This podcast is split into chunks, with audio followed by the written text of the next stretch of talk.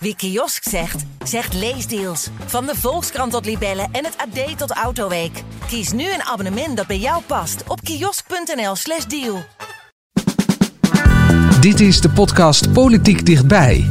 Met Tobias den Hartog en Thomas Brouwer. Het is een van de belangrijkste uitdagingen voor de partijen die volgende maand meedoen aan de Tweede Kamerverkiezingen. Hoe voorkom je dat individuele leden je campagne beschadigen?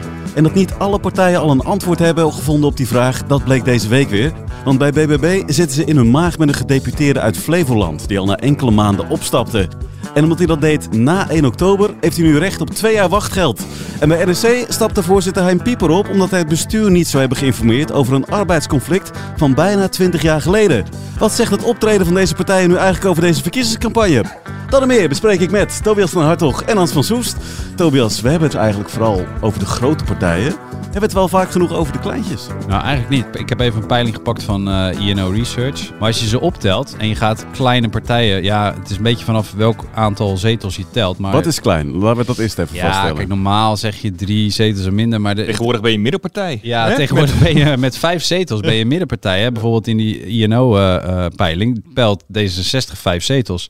Tel je vanaf dat en lager op, dan kom je op 32 zetels. Dat is een heel aantal natuurlijk van de 150. En ja, daar hebben we het heel vaak niet over. Nee. Ja, ze halen ook vaak dus de krantenkoppen niet, uh, Hans. Hoe zorg je als kleine partij nou voor dat je dat wel voor elkaar krijgt? Nou, dat is best lastig. Want op een gegeven moment... Kijk, het belangrijkste bij verkiezingen is dat je jouw achterban... zeg maar, uh, kunt, ervan kunt overtuigen dat ze naar de stembus gaan. Dat is stap 1. En de tweede is dat ze ook op jou stemmen.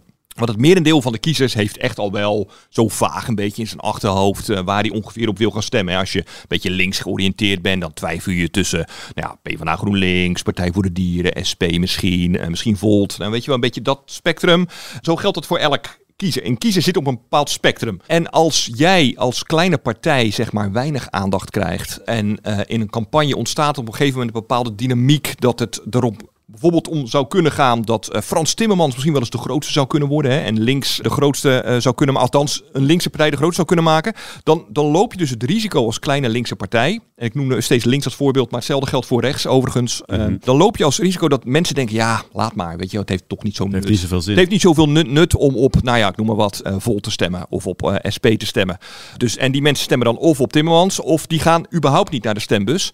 Terwijl je achterban op zich dan groter is dan de verkiezingsuitslag zou doen blijken. Hè? Heeft daar bijvoorbeeld al een aantal verkiezingen last van. Uh, die hebben, als je naar de peilingen kijkt, altijd best wel een groot deel van de, het electoraat. Weet je wel, die zegt van nou, ik uh, vind de PVV wel een toffe partij. En toch scoren ze bijna altijd laag. En hoe komt dat? Ja, omdat een hoop van die kiezers denken, ja, God, ik kan wel op de PVV stemmen, maar die doen toch nooit mee. Of uh, weet je, dat heeft allemaal niet zo'n nut. En die, die zijn gewoon minder bereid om dan naar de stembus te gaan. En zeker in zo'n verkiezingscampagne moet je als kleine partij, als je dit aanvoelt komen, ja, moet je er eigenlijk van alles aan gaan doen om uh, jezelf te onderscheiden en om te gaan lopen roepen. Jongens, het heeft echt, echt, echt nut als je komt stemmen en op mij stemt.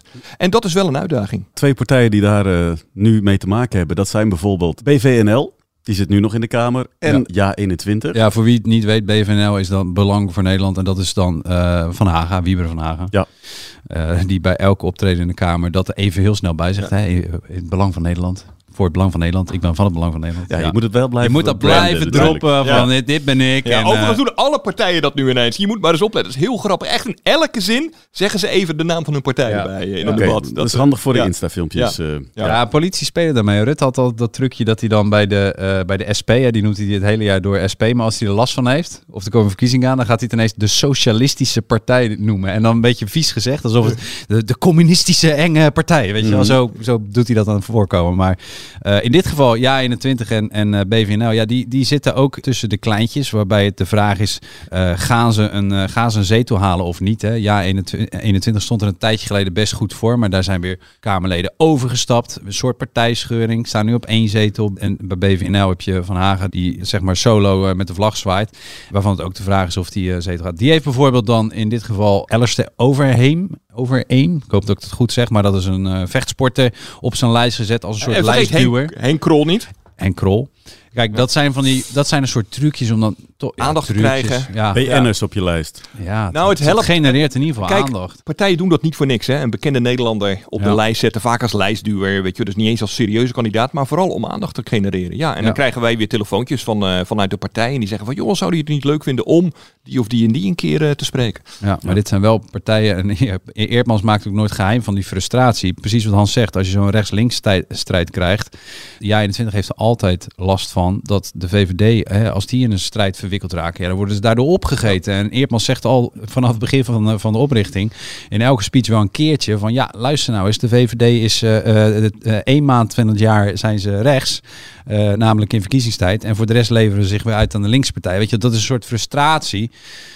Ja, dus dat- stem vooral op ons. dus stem vooral op Ja. ons. Ja, en dat is een Ja. soort frustratie die die dan Ja. blijft rondpompen. Maar Overigens denk ik dat Ja 21 vooral last heeft van de interne ruzies. eh, want Ja, sinds precies. dat interne Gedoe. gedoe, eh, en die overstappers en eh, de zoveelste ruzies eh, in een rechtse splinterpartij, zie je de peilingen echt kelderen. ja, die, die hebben echt drie, drie, vier zetels verloren in de peilingen. Meer nog, ze stonden op Ja. 8 en ze Ja. staan in sommige peilingen nu op 1. Ja, Ja, dan wordt het spannend. dan wordt het moeilijk. Bij welke partij het ook wel spannend wordt, en die namelijk een nieuwe lijsttrekker hebben gekozen, dat zijn de SGP bij 1 en Denk. Ja, dat zijn geen BN'ers geworden, Tobias. Ken jij ze wel? Ja, ik, ik zag dit, dit, deze vraag in het draaiboek staan en ik dacht... We printen hem één keer uit op normaal lettertype. en Ja, en ik zag en ik dacht wat, wat kinderachtig. Natuurlijk weet ik dat Steven van Baarle de lijsttrekker van Denk is. En natuurlijk weet ik dat Christopher de lijsttrekker van SGP is. Maar van bij één moest ik het inderdaad opzoeken. Ja, dat is Edson Olf. Die is in de plaats gekomen voor Sylvana Simons. Eh, nou ja, dat ik het al niet weet, dat zegt misschien heel veel over mij. Wist jij het, Hans? Eh, nou ja, ik, ik heb het toevallig Oh, onthouden ja, omdat ik het bla, bla, afgelopen bla, bla. weekend voorbij zag komen. Maar tot die tijd moet ik bekennen dat ik nog nooit van hem gehoord. Ja, Nee. ja, nou ja, Sylvana Simons had natuurlijk een heel duidelijk Tuurlijk. profiel. Precies. Ik bedoel, het, ze hebben het aan Sylvana Simons te danken dat die partij überhaupt eh, bestaat. En in verschillende gemeenteraden terecht is gekomen. En dus ook in de Tweede Kamer.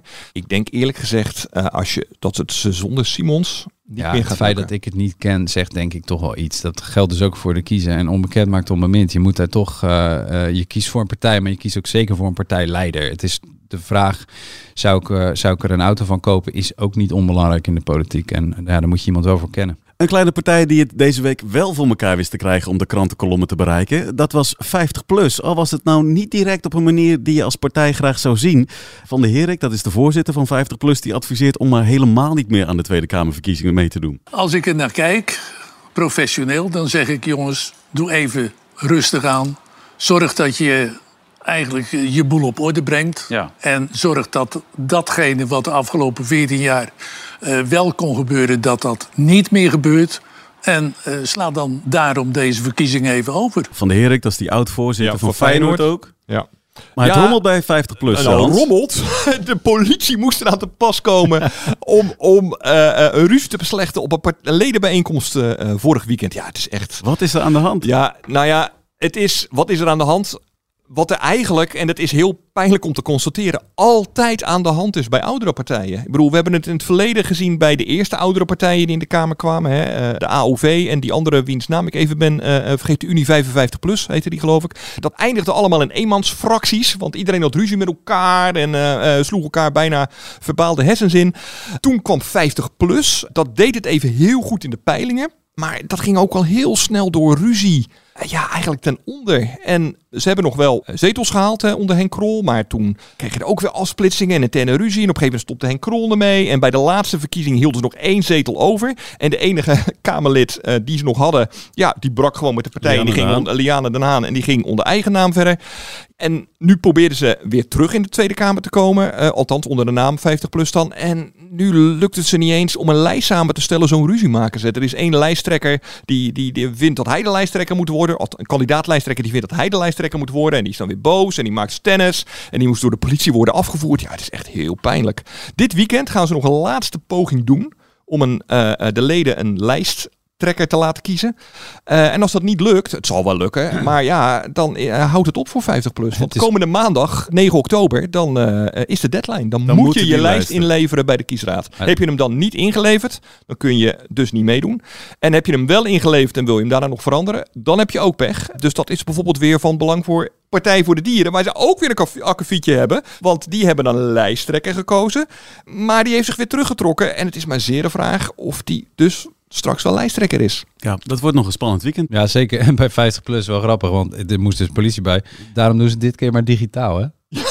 Nou ja, ook om natuurlijk, kijk, ze moesten ineens als de wieden weer gaan nog een extra congres gaan beleggen. Ja, Ja. ja. ze zoek nog maar eens even eh, eh, zo snel een, een zaaltje waar dat kan. En dan moesten mensen ook alweer allemaal naartoe komen. Dus ja, ik snap wel dat ze het digitaal doen. Nou Maar het jullie lijkt niet Maar meer het lijkt me ook verstandig. Je kan ook- Maar jullie zitten met popcorn dan aan die livestream te kijken. Ik heb dat bij weekend. 50 Plus in het verleden. Die hebben eerder, eerder zo'n verhit congres digitaal gehad. En dat was nog, nog met eh, Jan Nagel, hè, de, de baas toen bij 50 Plus, partijvoorzitter. En, en dat, ging, dat werd toen ook ruzie. En die drukte toen gewoon mensen weg. Zo van, nou, eh, dit gaat even niet goed. En dan zette hij gewoon Ja. het geluid uit bij, die, eh, bij dat groepje mensen. Nou, hoeft in elk geval de politie er niet aan te passen nee, komen. dat scheelde een hoop gedoe. Ja. Maar waarom gaat het altijd mis met oudere partijen? Is daar een... hè, Hans, ik leg deze vraag heel even bij jou. Ja, ik, ik, De ik, wou dat ik er, eh, ik wou dat ik er een, een, een antwoord op kon geven. Ik denk dat de enige reden die ik ervoor kan bedenken is dat bij oudere partijen zitten vaak al mensen die dingen hebben gedaan hè, in hun leven. Die hebben een carrière achter de rug. En die vinden denk ik eerder dan jongere mensen dat er dus naar hen geluisterd moet worden. Waardoor ze het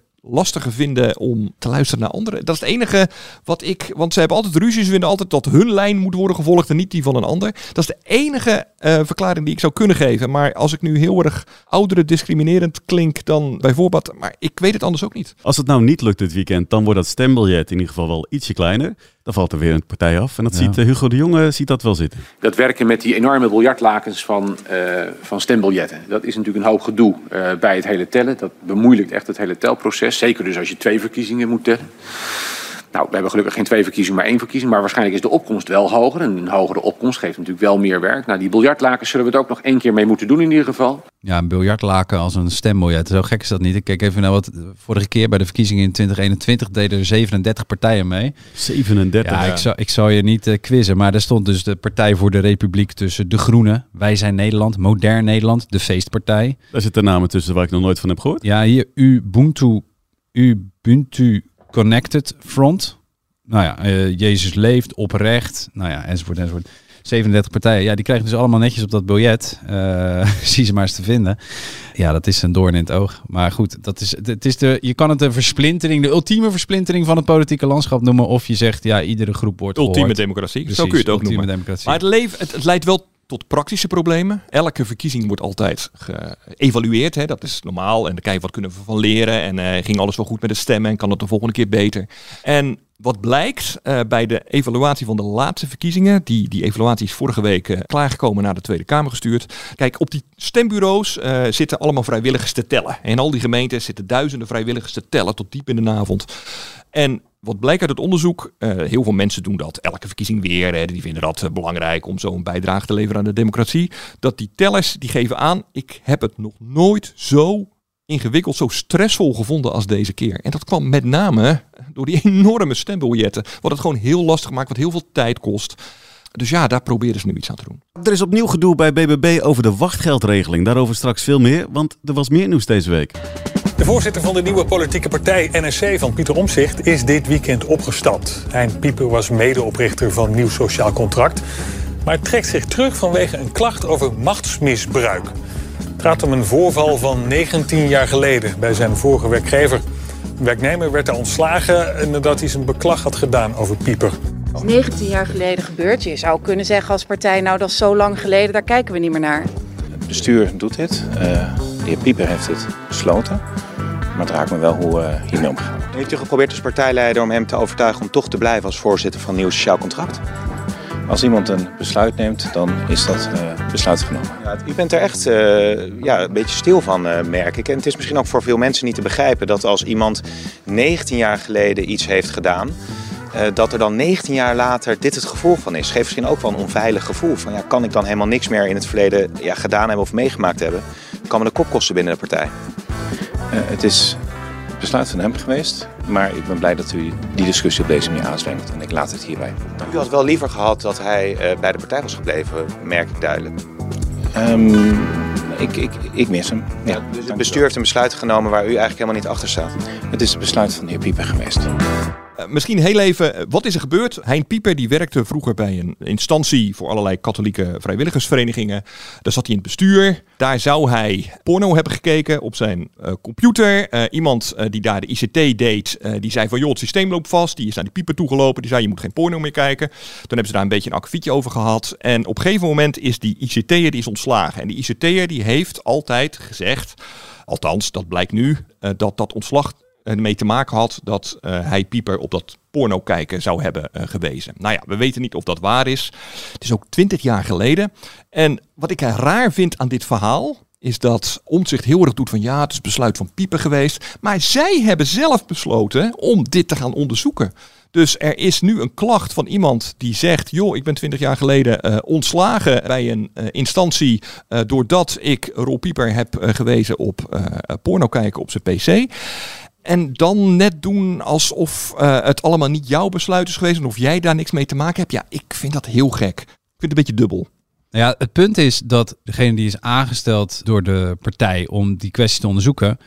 Kennelijk is het, is het verwijt nu. Ja, Pieper heeft dit tegen ons verzwegen of heeft erover gelogen. Ja, ik kan me voorstellen dat dat een, een vertrouwensdingetje is. Dat maar even, Tobias, Tobias, hoe gaat die dingen? Uh, Omzicht begint een nieuwe partij en die gaat met mensen in de zee en die vraagt aan mensen. Ik heb het nu maar even tegen Tobias. Tobias, is er nog iets wat ik moet weten? Dus ja, dan gaat Tobias nadenken over, mm god, wat zou ik, ik heb nog een keer te hard gereden of weet ik veel wat, weet je wel. Mhm, dus je gaat aan dat soort dingen denken. Maar je gaat er toch niet aan denken, oh, het zou misschien wel zo kunnen zijn dat iemand vindt dat hij twintig jaar geleden onterecht is ontslagen door mij. Ik vind dat zo... en dat is wat ik, wat ik aan deze zaak zo raar vind. Het enige wat ik kan verzinnen, ze hebben gewoon geen zin in gezeik. Uh, uh, NSC staat, uh, probeert zichzelf heel erg te profileren als nieuwe politiek. En we gaan allemaal zuiver doen. En, uh, en ze willen gewoon, ze zijn gewoon bang voor, dat het een relletje had geworden. Iedereen met een vlekje moet dat gewoon iedereen weg. met een, een, vlekje moet gewoon weg. Dat is nu de tweede keer al natuurlijk bij NSC. Want een enkele weken geleden hadden we het nog over die woordvoerder. Ja. Die had wat gezegd over BBB, waar Gezwel. omzicht eigenlijk ja. niet achter stond. Ja. Het geeft wel iets aan hoe ja. dat in die partij aan toe gaat. Ja, dat het zeker. Ik denk, kijk, Omzicht heeft de lat vrij hoog gelegd hè, met alle woorden over hoe Nederland eruit zou moeten zien en hoe bestuurders zich zouden moeten gedragen. Ja, als je dan een partij hebt waar mensen uh, niet van on onbesproken gedrag zijn, ja, dan, uh, dan ziet dat er natuurlijk raar uit. Dus ik snap ergens wel dat hij de lat hoog legt voor zijn partij en voor zichzelf. En voor, maar voor zijn mensen, ja, ergens wringt het dus wel. Is er dan, ik, ik, ik geef het je te doen om 40 mensen. Ja, precies. Ja. Ik geef het je te doen om 40 mensen te, te vinden die geen vlekje hebben. Of in het verleden niet een keer zijn oh. beschuldigd van iets, al dan niet terecht. Ja. En we weten niet eens, en dat is, we weten niet eens of het een vlekje is. Nee, zelfs. nee, nee. Want, wat Pieper ja. zal zeggen, ja, die man is helemaal niet ontslagen door mij. Dat had helemaal niks mee te maken. Ja, ja. Misschien was het wel gewoon een, uh, uh, iemand die nog steeds gefrustreerd is over de ontslag van 20 jaar geleden. We weten het niet.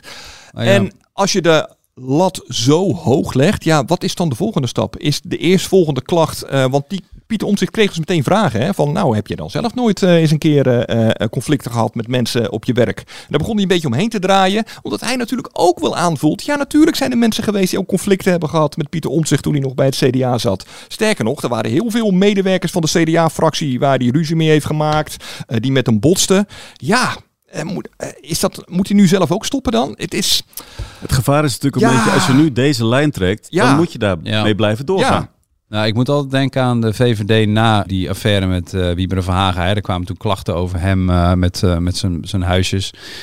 Van Hagen zei, jongens, wat ik allemaal heb gedaan, dat wisten jullie. De, de constructie die ik heb opgetuigd om mijn huizen bij iemand onder te brengen, zodat die werden beheerd en dat er klachten waren. Ik heb, ik heb jullie dat in feite gewoon verteld. Jullie wisten dat. Je kan nu niet bij mij aankomen en zeggen van nou, we vinden toch nu, nu de gezeik is met die woningen van jou, uh, hebben, we, hebben we toch liever niet en uh, stap jij maar uit de fractie. Daar, daar vonden ze bij de VVD ook wel van, van ja, daar heeft hij misschien ook wel weer gelijk in. We willen hem wel eruit hebben en dat hebben ze ook gedaan, maar hij heeft ook wel weer een punt. En toen hebben ze gezegd van ja, als we nu nieuwe Kamerleden krijgen, dan zeggen we joh, is er iets in je verleden wat we moeten weten? Wat zo groot is dat jij nu het gevoel hebt dat je dat moet melden. Zo ja, doe het dan nu.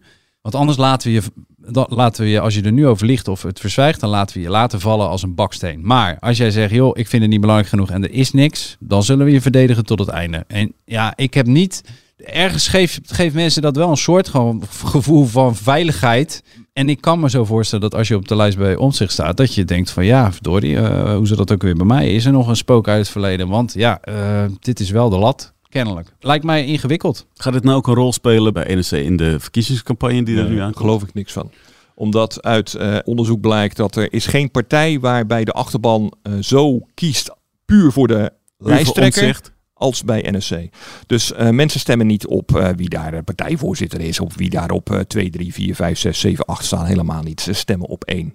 Pieter Omtzigt. Ja, een partij voor wie dat ook wel geldt, dat is BBB. Caroline van der Plas natuurlijk. En bij die partij was deze week opnieuw ophef over de wachtgeldregeling. Jury van den Berg, dat is een gedeputeerde voor de BBB in Flevoland, die stapte deze week op. Maar de timing van het aftreden, dat zorgde voor wat scheve gezichten. Tobias, wat is er aan de hand? Ja, kijk, kennelijk was die Jury van den Berg, die functioneerde eh, niet. En dat was al een tijdje zo. En dat wisten ze bij de partij ook Hij is wel. nog maar een paar maanden bezig. Ja, hij was, nog maar, was nog maar net bezig. Maar er waren al debatten waarbij hij de bedragen niet op orde had. Dat hij cijfers, hij kon vragen beantwoorden. Hij zei ook sommige dingen die niet bij een politicus horen. Zo van, ja, dat is onder mij, eh, is allemaal van voor mijn tijd. Nou ja, zo werkt dat gewoon niet in de politiek. Eh, je bent ook verantwoordelijk voor het werk van je voorgangers. Maar goed, dat is niet zo heel erg.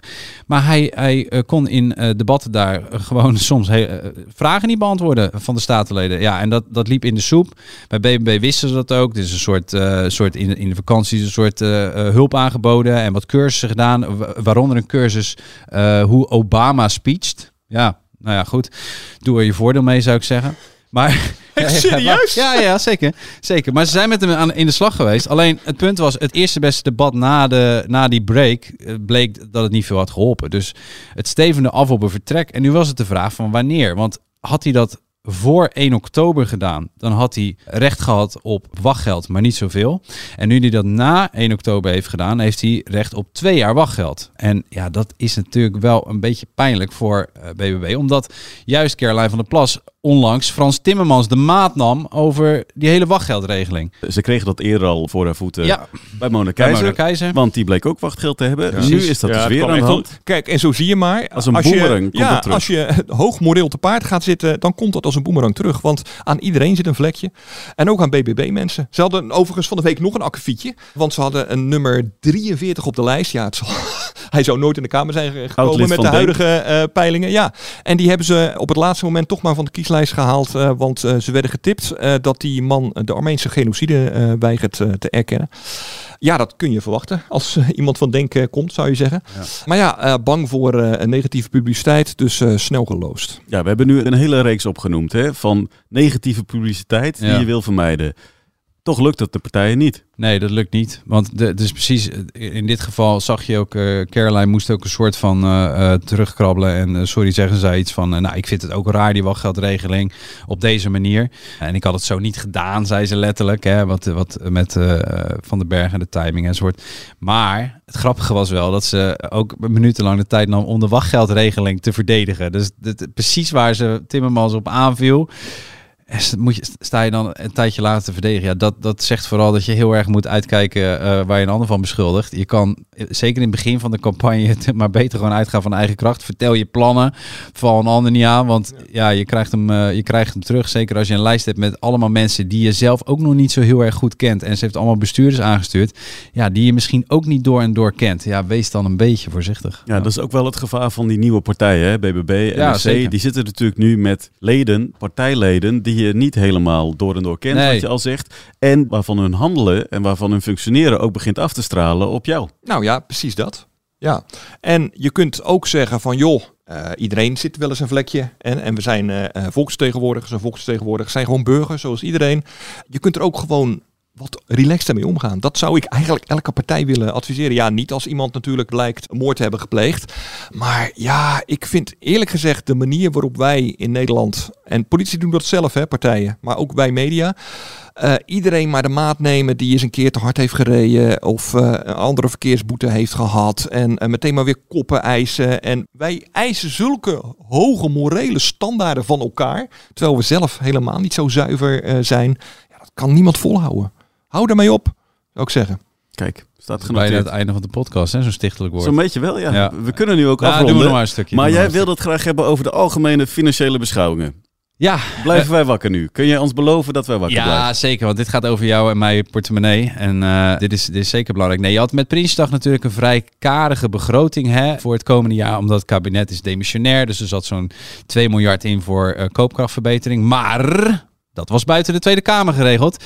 Die zeiden met een soort van aplomp en stoerheid van... jongens, wij zijn hier niet demissionair. Wij zijn gewoon gekozen voor de volle termijn. Wij gaan eens even flink geld uitgeven. Dus er kwam een plan voor het ophogen van het minimumloon... en daarmee de AOW en de uitkering. En er kwam een plan om regionaal OV uh, meer geld te geven. De benzineaccijnzen laag te houden. De kaartjes van de OV, uh, van OV te drukken. Nou, er kwam een heel keur aan plannen...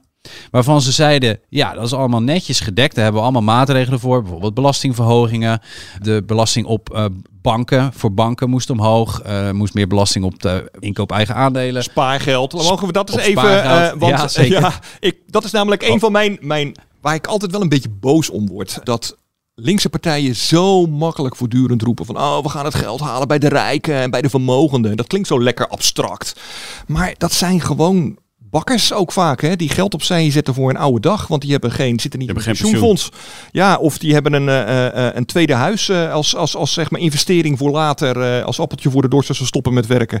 En dat zijn niet, dat zijn niet de zonde Mols van deze wereld of zo, uh, die je eens even lekker kou kunt gaan plukken. Ik vind het gemak waarmee altijd maar wordt geroepen, we gaan uh, de rijken en de vermogenden uh, lekker, lekker zwaar belasten. En dat, dat dan ook verdedigen alsof dat rechtvaardig is. Ik heb daar wat moeite mee. Maar sorry, ga vooral door, Tobias. Dat zat er dus ook in. en dat hele pakketje, nou dat telde op tot 4,2 miljard euro aan, aan kosten. Als je alles zou doen, hè, dat zou het kabinet dus volgend jaar dan extra uit moeten geven. Maar wat bleek, dat belasting ophalen, waar Hans het bijvoorbeeld ook over heeft, maar vooral uh, de, uh, bij, de, bij de banken. Dat bleek allemaal te weinig op te brengen. Sommige manieren om uh, die plannetjes te betalen bleken juridisch niet haalbaar. Sommige waren gewoon in de tijd niet te, dat moest binnen twee weken geregeld worden. Het gaat helemaal niet. Nou, dat hebben ambtenaren, die hebben daarvoor gewaarschuwd. En Kaag, deze week in het debat, die zei dat eigenlijk nog eens een keer, maar wel op zijn Kaags, dus heel netjes. De Kamer heeft gezien haar budgetrecht hier de ruimte de middelen anders in te zetten. Met andere woorden, er is voldoende dekking binnen het groeifonds mogelijk om die accijns niet te laten stijgen. De minister. Um, technisch gezien ja, en u kent verder de appreciatie van het kabinet. Gaat het kabinet die motie nou uitvoeren of niet? Nou, ja, maar goed, dat had u al drie keer kunnen raden. Ik vind dit eerlijk gezegd. Uh, raden. Ja. Nee, ik, ik heb het in algemene zin gezegd over alle moties die zijn aangenomen.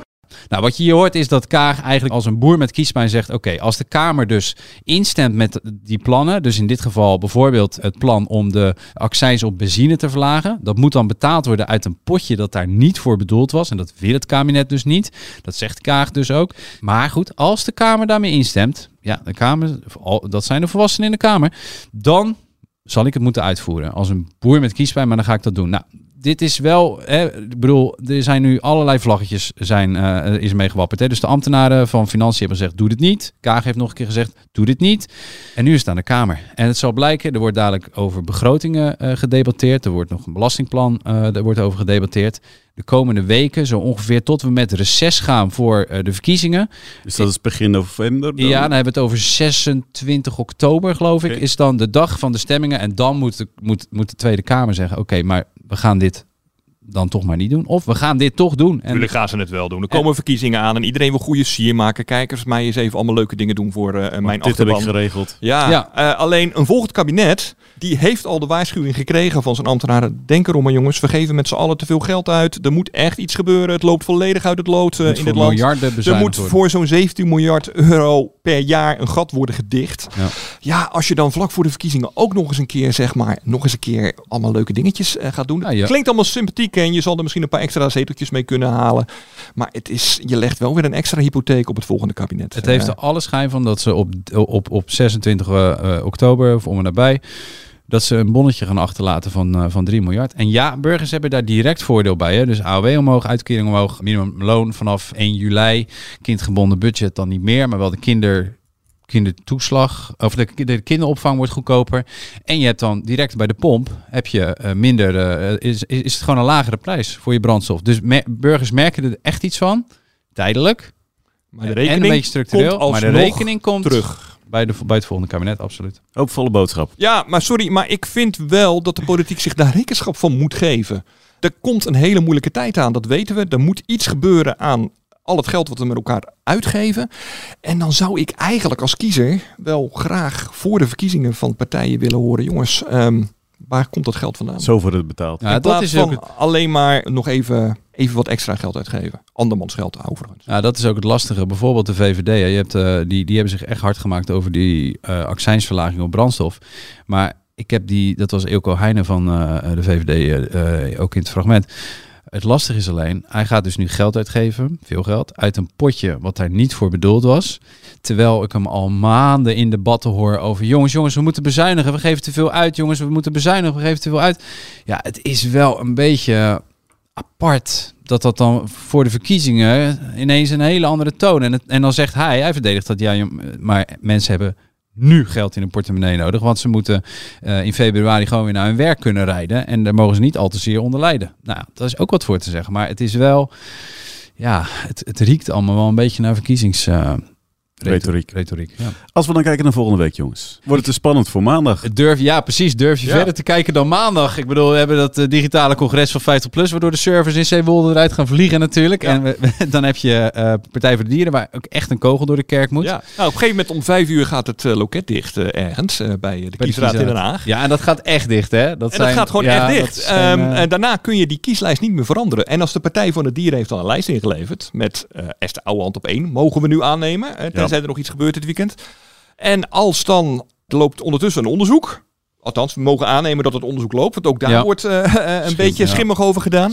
En als dan ineens blijkt dat ze toch geen lijsttrekker of zo kan worden, dan staat er Nou ja. iemand op het, op het biljet die niet meedoet aan de verkiezingen. Ja. Ja, ik weet niet of ik nou heel- de, de volgorde van de show helemaal in de war schop. Maar er is wel iets het rare aan de Partij voor Dierenrel. Hè. We hebben het over gehad over een, een, een soort van richtingenstrijd. Hè. De oud-bestuurders die met het bestuur tegen oude hand en een oude hand die zich verdedigt. Daar is een onderzoek naar lopen. Maar nu kwam NRC Handelsblad gisteren met een ar- artikel. Nou, daar stond dan over in advocatenruzie en zo. Nou, het zal maar wel. Maar er zijn ook drie nieuwe meldingen tegen oude hand. Van medewerkers of oud-medewerkers. Ja, de vraag is natuurlijk, moet dat nieuwe bestuur dan ook iets met die nieuwe meldingen doen? Weet je wel? En dat, dat gaat dan over medewerkers die zeggen dat ze... eh, Als het te streng is. te streng was, een giftige sfeer, eh, b- eh, zette mensen constant onder druk, er was stress. Ja, moet je daar dan ook weer iets mee? Het is wel een soort ja, uitdijende vlek Ja, op deze manier. ja, En, het, en je hebt maar tot maandag, dus het is wel eh, eh, lastig. Er is in dit land leuk altijd wel iemand gekrenkt over iemand anders. Ja, Ja, dat- ja, dat kun je een klacht noemen, dat kun je een onveilige situatie noemen, dat kun je grensoverschrijdend gedrag noemen. Lastig, ik zou zeggen. Eh, Ja, lastig. En dat is, dus, dat is dus nu aan dat bestuur. Ik bedoel, want de- de- die hebben eh pak een beetje 72 uur om te beslissen hoe je hiermee omgaat. Dus eh, spannend genoeg tot en met maandag al, alleen al. Ja, wij moeten nog wel even wachten tot vrijdag voor we het daar weer over kunnen hebben. Ja. Eh, want dan zijn we weer terug met een nieuwe podcast. Vind je dit nou een leuke podcast? Abonneer je dan. Dat kan via Spotify of Apple Podcast. En volgende week zijn we er dus weer. Tot dan.